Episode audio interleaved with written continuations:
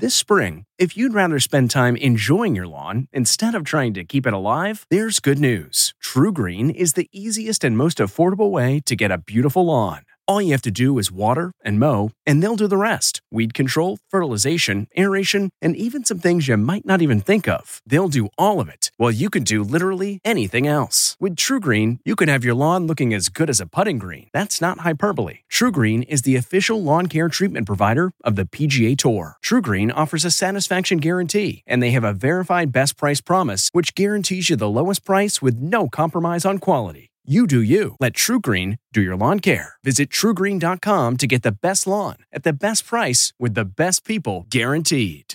Do you ever wonder where all your money went? Like every single time you look at your bank account? Honestly, it's probably all those subscriptions. I felt that way too until I got Rocket Money. Rocket Money helped me see all the subscriptions I'm paying for, and it was eye opening. Between streaming services, fitness apps, delivery services, it all adds up so quickly. Rocket Money is a personal finance app that finds and cancels your unwanted subscriptions, monitors your spending, and helps lower your bills. Rocket Money has over 5 million users and has helped save its members an average of $720 a year with over 500 million in canceled subscriptions. Stop wasting money on things you don't use.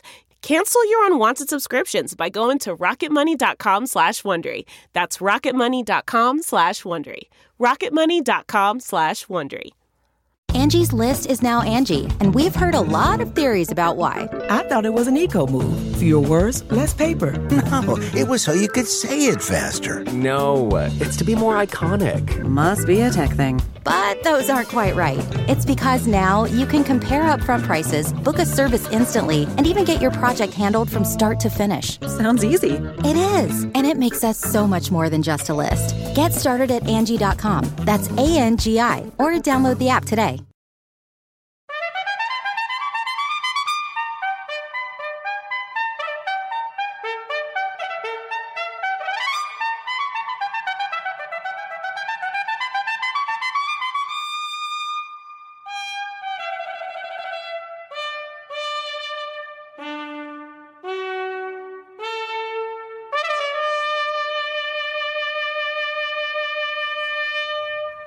Morning.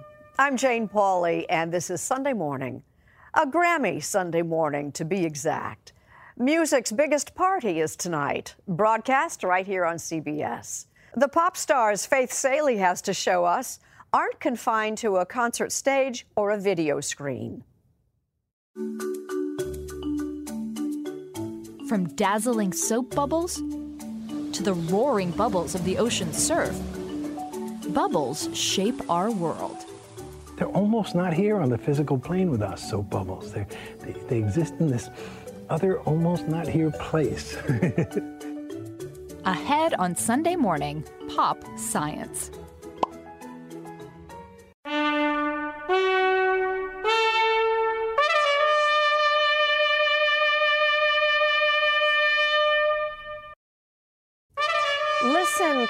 Closely enough as you walk through one fabled Italian forest, and you might just imagine you're hearing music. Seth Doan has sent us a postcard from the Dolomites. The stunning beauty of the Dolomites is apparent to anyone who visits Italy's Alps. In questi eh, boschi, But Fabio alberi Ognibeni sees much more in this forest. Molto lenta. Ah, this uh, for me is uh, for the piano soundboards. He selects wood that's just right for making musical instruments. When you look around a forest like this, you can say that's a violin, that's a cello, this is a piano soundboard. Yes, for example, this uh, is perfect uh, for the violin. Its trunk is long and straight and has few branches or knots. This forest uh, where we are walking now. His colleague and sister in law, Piera Ciresa, says instrument makers have been harvesting from this Fiemme Valley for almost six centuries. The wood of the, the Fiemme spruce is uh, very, very light and elastic. And, that makes it sound better? uh, this makes it sound better. The alpine spruce grows evenly at this elevation. It's chopped down in the fall during a waning moon when there is the least amount of sap in the tree. The trees must be uh, not too big and not too small. You must have a piece of wood perfect, perfect without defects. The wood is cut into wedges and aged for at least six years, like a fine wine. There's enough aging in Ciresa's workshop to make violin tops for 1,000 orchestras. That's where Bernard Neumann comes in. The minerals that the trees have access to is very, very good for making a wood that's strong and at the same time light. Dove, dove hai ritoccato qui? Neumann and his business partner, American Bruce Carlson, opened up shop together three decades ago in the northern Italian town of Cremona.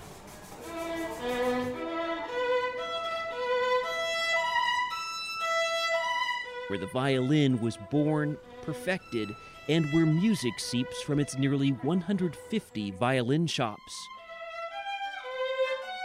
Famed luthier Antonius Stradivarius worked here and is remembered in this city, which is now a UNESCO World Heritage Site for violin making. Neumann carries on the tradition using many of the same tools and that all important spruce for the face of the instrument. The base is made from maple. The wood that I choose has to have the physical qualities, but it also has to have a kind of energy and and already it has a voice. You don't And- think of wood as having energy or a voice. Yeah, but that's that's the whole thing. So the the body of the instrument is an amplifier, basically a natural amplifier. Violinist Alessandra Cufaro demonstrated what Neumann explained to a group of students visiting from Maryland. If you do with this one, you'll probably get a slightly different note. It's special wood that uh, that vibrates, that resonates. and which for centuries has led some of the world's greatest violin makers into these singing woods.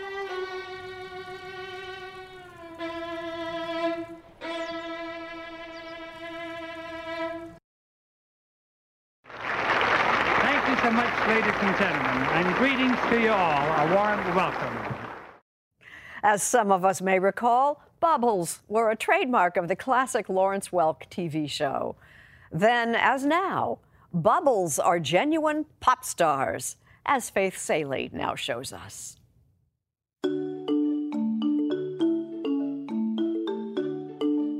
There's something magical about soap bubbles. They seem to defy gravity, those floating, fleeting, iridescent orbs. They're almost not here on the physical plane with us, soap bubbles. They're, they, they exist in this other, almost not here place. That's a bubble, too. Tom Noddy should know. Mm-hmm. He's one of the world's foremost bubble artists, exploring the topsy turvy, often wonderful world of bubbles for some 40 years. I do bubbles inside of bubbles, smoke bubbles, clear bubbles. Along the way, he met our very own Charles Kuralt at San Francisco's Exploratorium.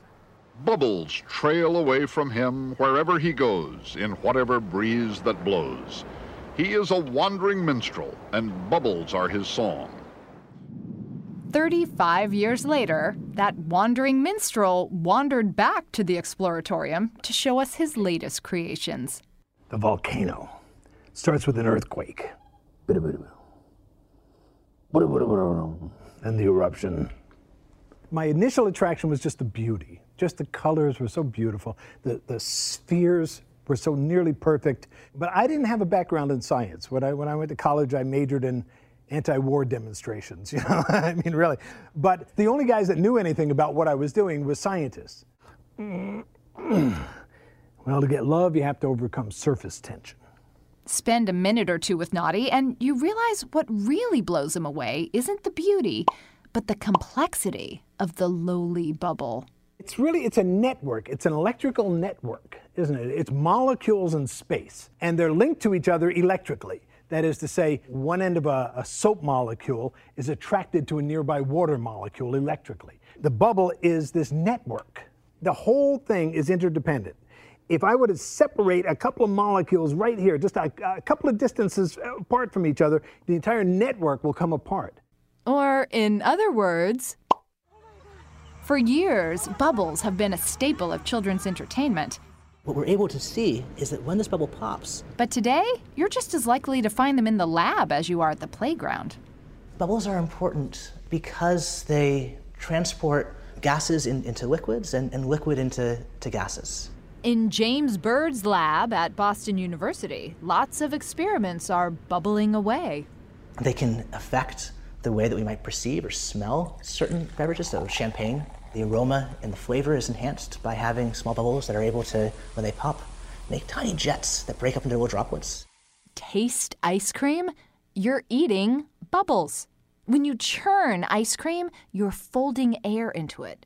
Without bubbles, ice cream would be hard as, well, ice. When you hear waves crashing, you're actually listening to bubbles form. Not many people know, but the sound of the surf, the tinkling fountain, the babbling brook, the rushing waterfall, all those sounds are bubbles. Grant Deane at the Scripps Institution of Oceanography at UC San Diego counts bubbles in the ocean and in sea ice by, believe it or not, listening to them. Every time a bubble is formed, it makes a pulse of sound, these musical tones. It's like hitting a bell with a hammer.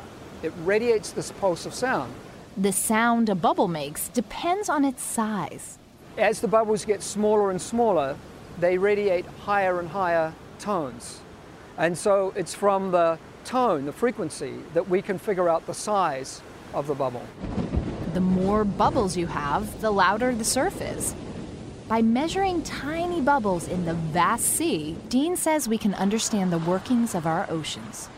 The bubbles lie at the heart of everything that's going on at the ocean surface. When a wave breaks, the bubbles are pushed into the water. As they do that, they help transfer gases from the atmosphere into the ocean. About a third of all the carbon dioxide that we produce ends up in the ocean, and bubbles help carry it there. There's no doubt bubbles connect our world in ways large and small, from the bubbles of oxygen that fill our lungs to the bubble wrap that keeps our packages safe. At MIT, scientists have built computers that use bubbles in circuits instead of electrical pulses to convey information. Doctors are now even using microscopic bubbles to administer medicine, popping them with ultrasound to precisely deliver drugs.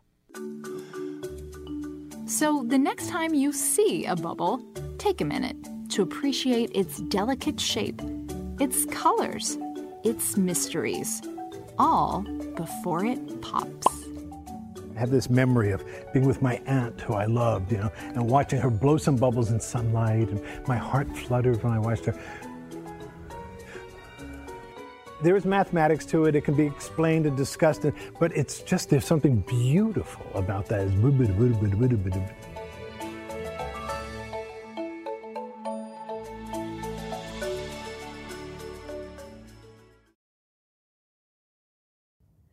Most Washington whistleblowers do what they do out of the spotlight.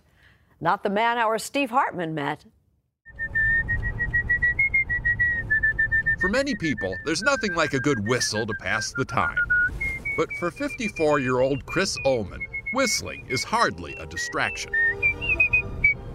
This four time international whistling champion is partner in the Carlyle Group, an investment firm.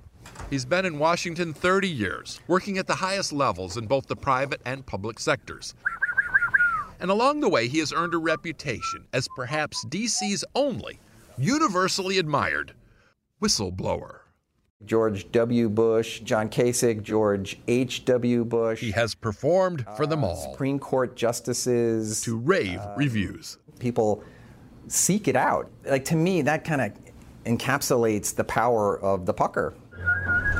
Unfortunately, his whistling hasn't always been used in harmony. Back in 95, then House Majority Leader Dick Armey summoned Chris to a tense budget negotiation.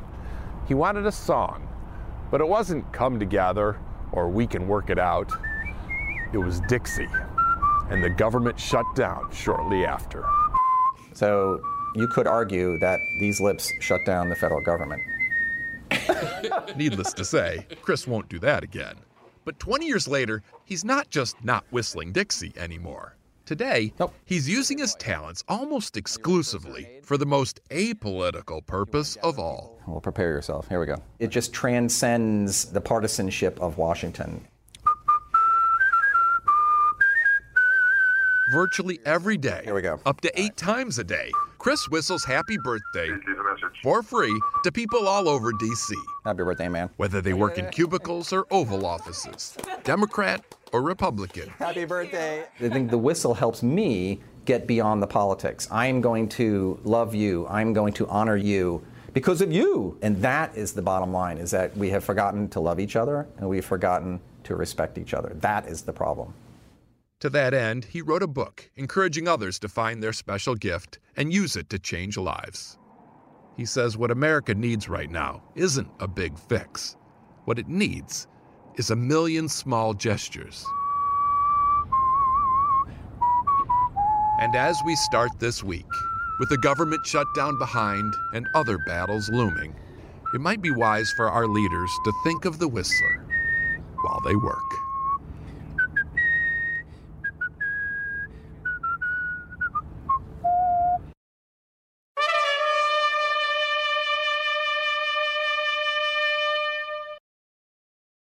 Nineteen sixty-eight was a year like no other.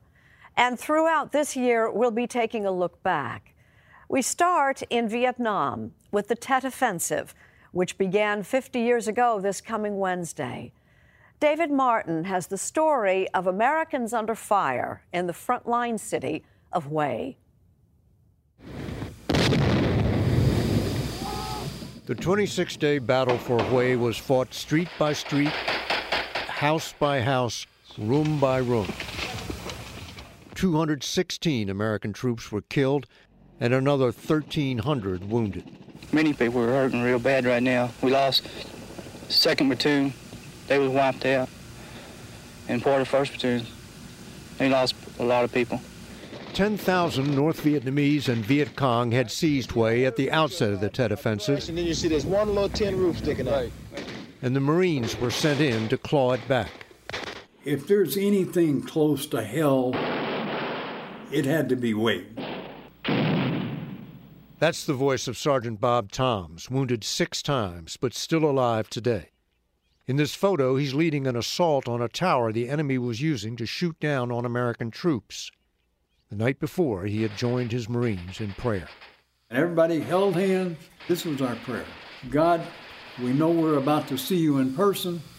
If we've got to die on this tower, let us die like men and Marines and don't embarrass ourselves or our families or the Marine Corps. Amen.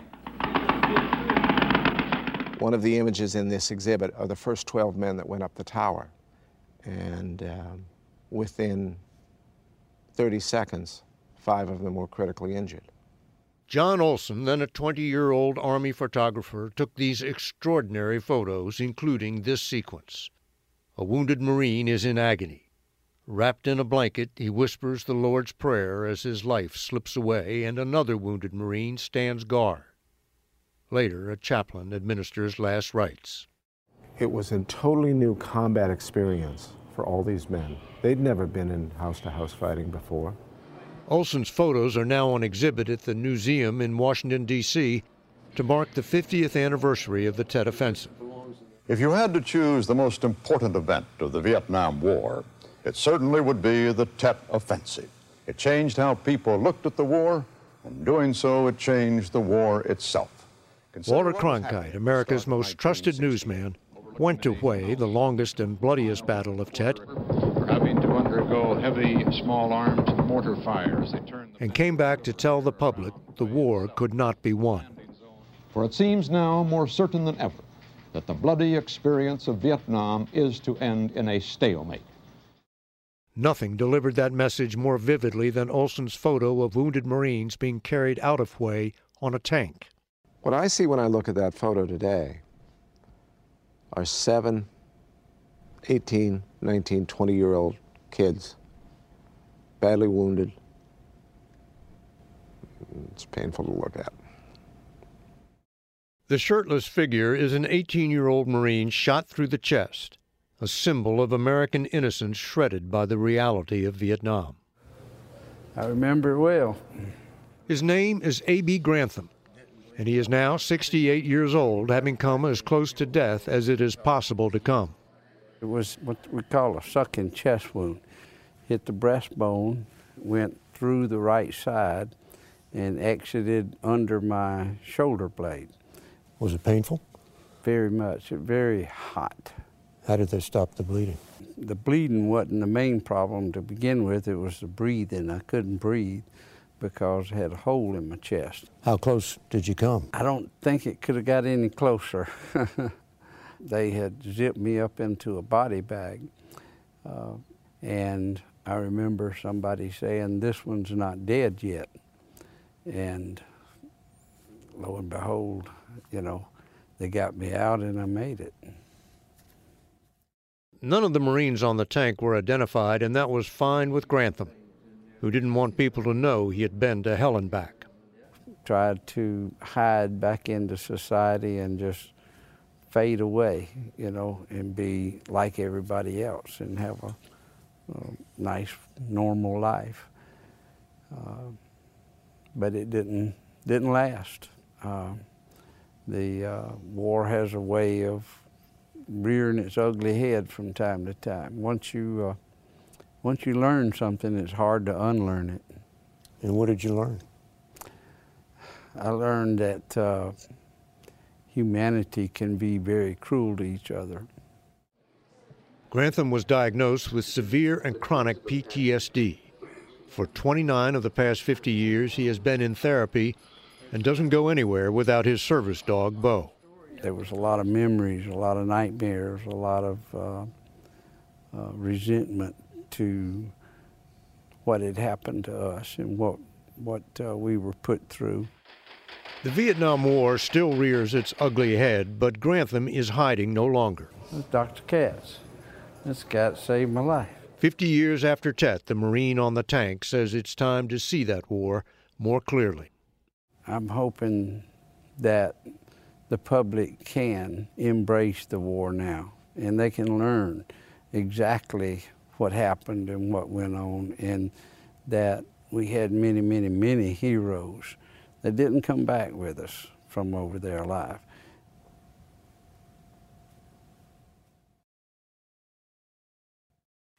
I'm Jane Pauley. Please join us here again next Sunday morning. If you like CBS Sunday Morning with Jane Pauley, you can listen early and ad-free right now by joining Wondery Plus in the Wondery app or on Apple Podcasts. Prime members can listen ad-free on Amazon Music. Before you go, tell us about yourself by filling out a short survey at wondery.com/survey.